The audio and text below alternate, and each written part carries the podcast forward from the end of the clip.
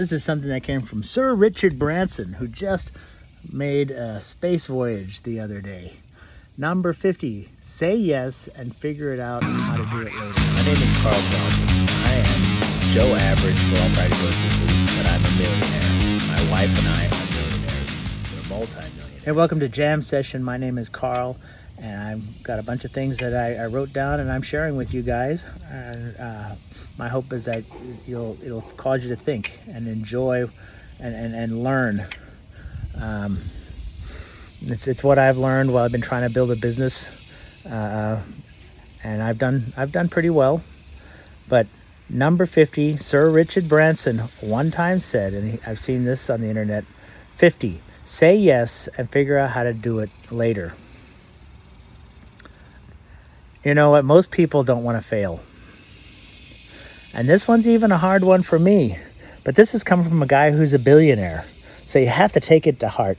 Say yes and figure out how to do it later. Right? How do you learn something unless you say yes to doing it? Right? So if somebody comes up to an opportunity, don't just say, oh, you know what? I hear so many people say this oh, you know what? I've got this great opportunity for you, a business or something. And they're saying, gee, I don't know if I can do that. I don't know if I can sell. I don't know what I can do. You know what? If there's a chance to make money, you don't know where that opportunity may lead. Maybe that's not the right thing for you, but you don't know who you're going to meet. Right? So say yes to it, right? I mean, I, I, don't don't get too far out. Like if you have no idea how to build rocket ships and somebody asks you to build a rocket ship, don't you can't say yes to that, right? But if it's like selling, or even somebody says, you know what, if you're a kid, let's say you're just a kid and you want to make a little extra money, and somebody with with an acre of land says, hey, I tell you what, I will pay you to come out and mow my yard, and you don't even own a lawnmower or a weed eater. You know what? Just say yes. Go in and figure out. You know what? And you ask enough people, they will say, you know what, can I borrow a lawnmower? Is the lawnmower I can get? Can I rent a lawnmower? Uh, maybe you can even turn around and hire somebody else to come in and do it, right? But it's giving you an opportunity. Don't turn down the opportunity. Don't say no. Allow yourself to be open minded. I remember that I lost my job, the last job I had, and I had nothing to do. And instead of sitting at home, called up a friend and he had a place. He said, just come down and watch my place because you don't know who you're going to meet down there. And you know what? I met some of the most amazing people. And at that time, you know, I'm not even that good of it. Wasn't even good of a network, and it's something I still work on all the time. But you know what? Now that I look back on it, there were plenty of opportunities that I missed because of my lack of being able to network. But of course, the other thing was you need to learn to ask Is there anything I can do to help you in your business? Or can, is there anything that I can help you with? Most people are looking for some sort of pay. You know what? If somebody says, Hey, can you help me with this? And I'm building a business and I, am doing something, can you help me with this? And you clean. Most people are like, Well, how much does it pay? See, the first thing you're doing is getting on their money. You don't know. Just go ahead and volunteer and help. I mean, I'm talking be, within reason right? But you know what? What you give now somehow will be returned later.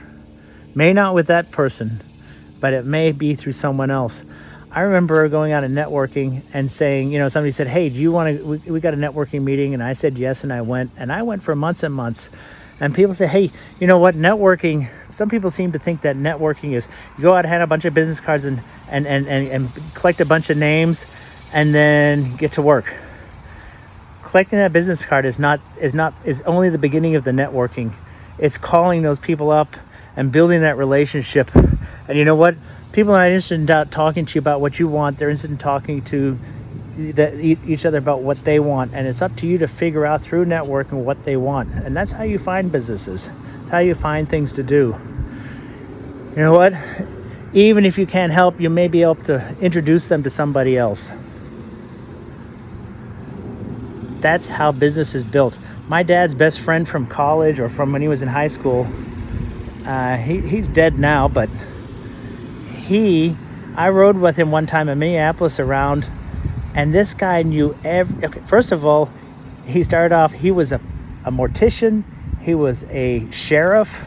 He was a uh, uh, ran a, a bus.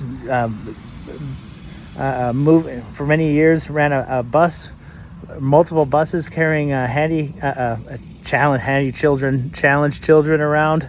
It's back in the '80s.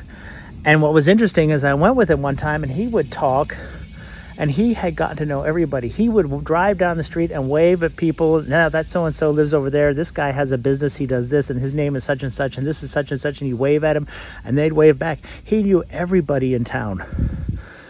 That is the ultimate networking, right?